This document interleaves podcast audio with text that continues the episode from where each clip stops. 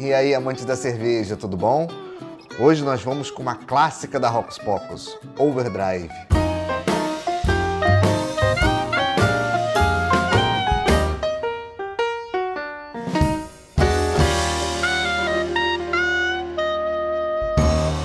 Essa foi a primeira New England Double IPA que eu provei.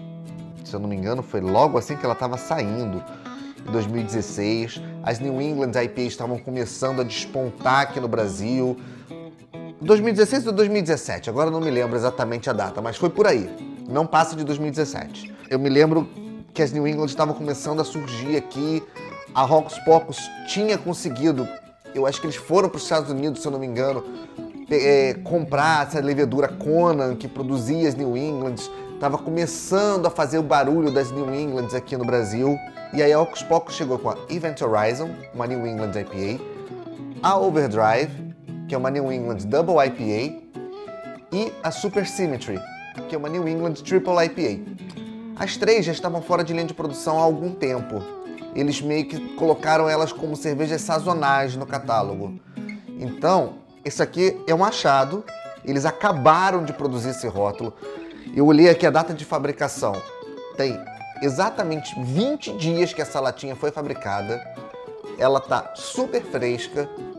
Eu já estava atrás dessas latinhas da, da Rocks Pocos há algum tempo, como não tem produção é, o tempo inteiro, então é difícil de conseguir e são as três eu sou completamente apaixonado.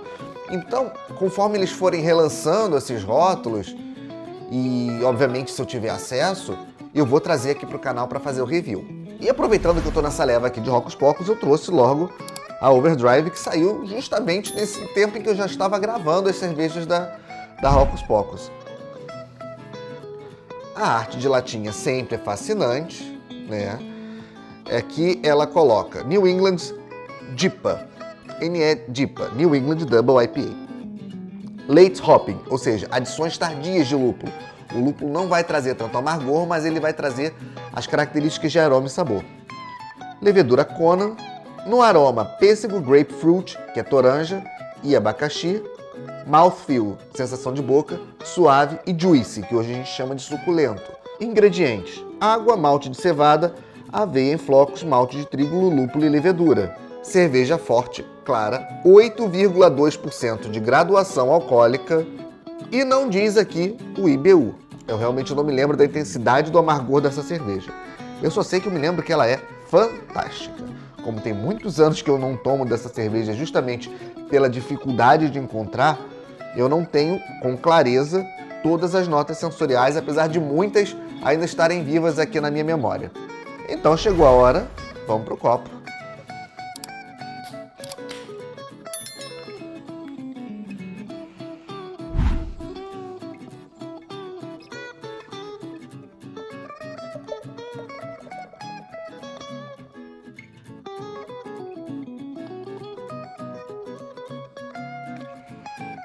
Nossa, ela está muito fresca.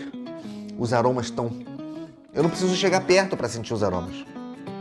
Toma conta disso aqui, principalmente o abacaxi e o pêssego. Muito na cara. E tem a toranja, grapefruit também. Olha como ela é um suco. Cara, ela é completamente opaca. Ela é um grande suco de frutas amarelas.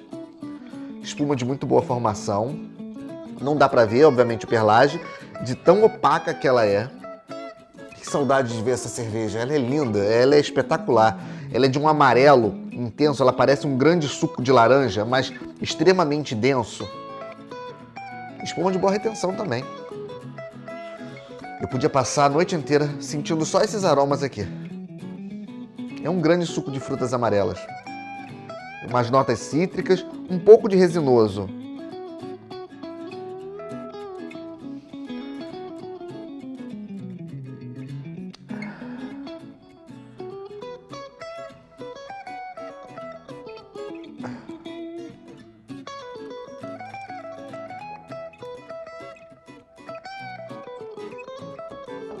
Vamos lá. O corpo dela é totalmente aveludado.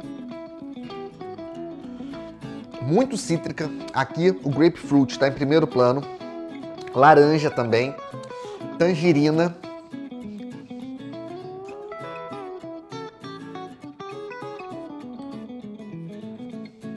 pêssego e damasco também. Muito tropical, muito tropical, muito frutada, mas bem cítrica no sabor. Tem, parece que coloca um toque de mel na, no suco de fruta, mas isso é proveniente da alta carga de malte que ela tem.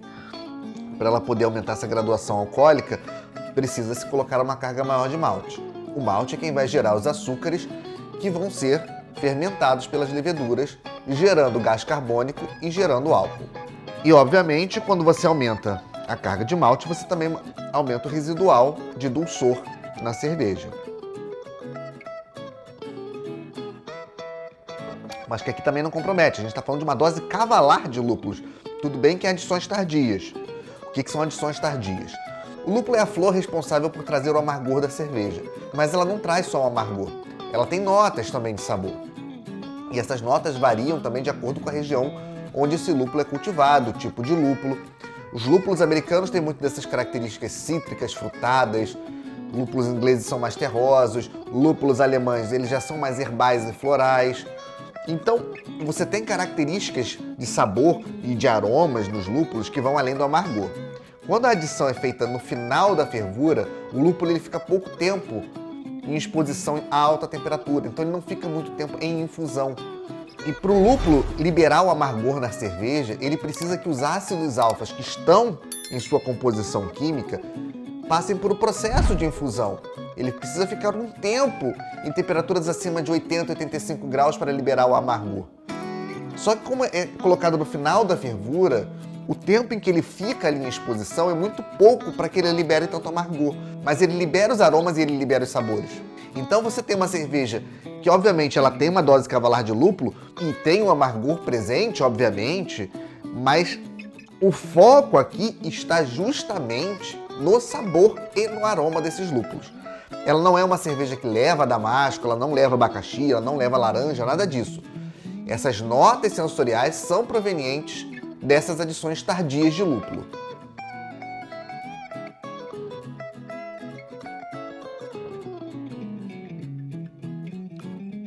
E o que falar de uma cerveja tão bem feita? Eu tava com saudade dessa cerveja. Pena que eu já não consegui encontrar mais. Eu encontrei essa latinha na internet, fui tentar comprar outra e já não tinha mais.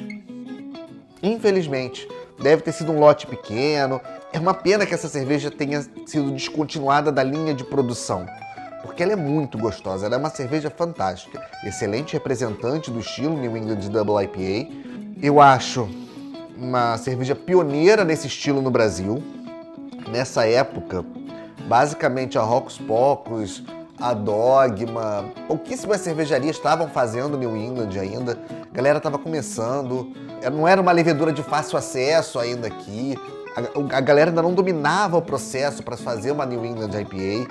Ela é um clássico, ela é uma referência dentro do estilo no Brasil. Ela traz todas essas características do estilo.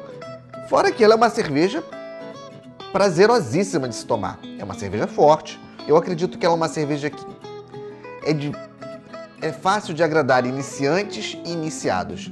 Iniciantes porque vão ficar fascinados por essa possibilidade de estar bebendo uma cerveja que parece um grande suco de frutas amarelas, frutas tropicais, frutas cítricas.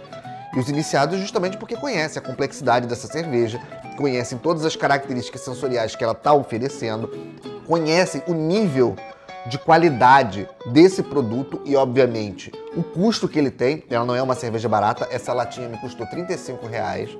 Não é uma cerveja barata, mas por ser também uma cerveja sazonal e uma cerveja de difícil produção, não é uma cerveja de fácil acesso também. Então fica a dica, se alguém algum dia encontrar essa cerveja no empório ou na internet e tiver curioso, não vai se arrepender, isso é um fato. Uma das melhores representantes do estilo New England Double IPA é uma cerveja de extrema qualidade e é uma cerveja feita com os melhores insumos que tem no mercado, por uma das maiores cervejarias que a gente tem no Brasil. Saúde!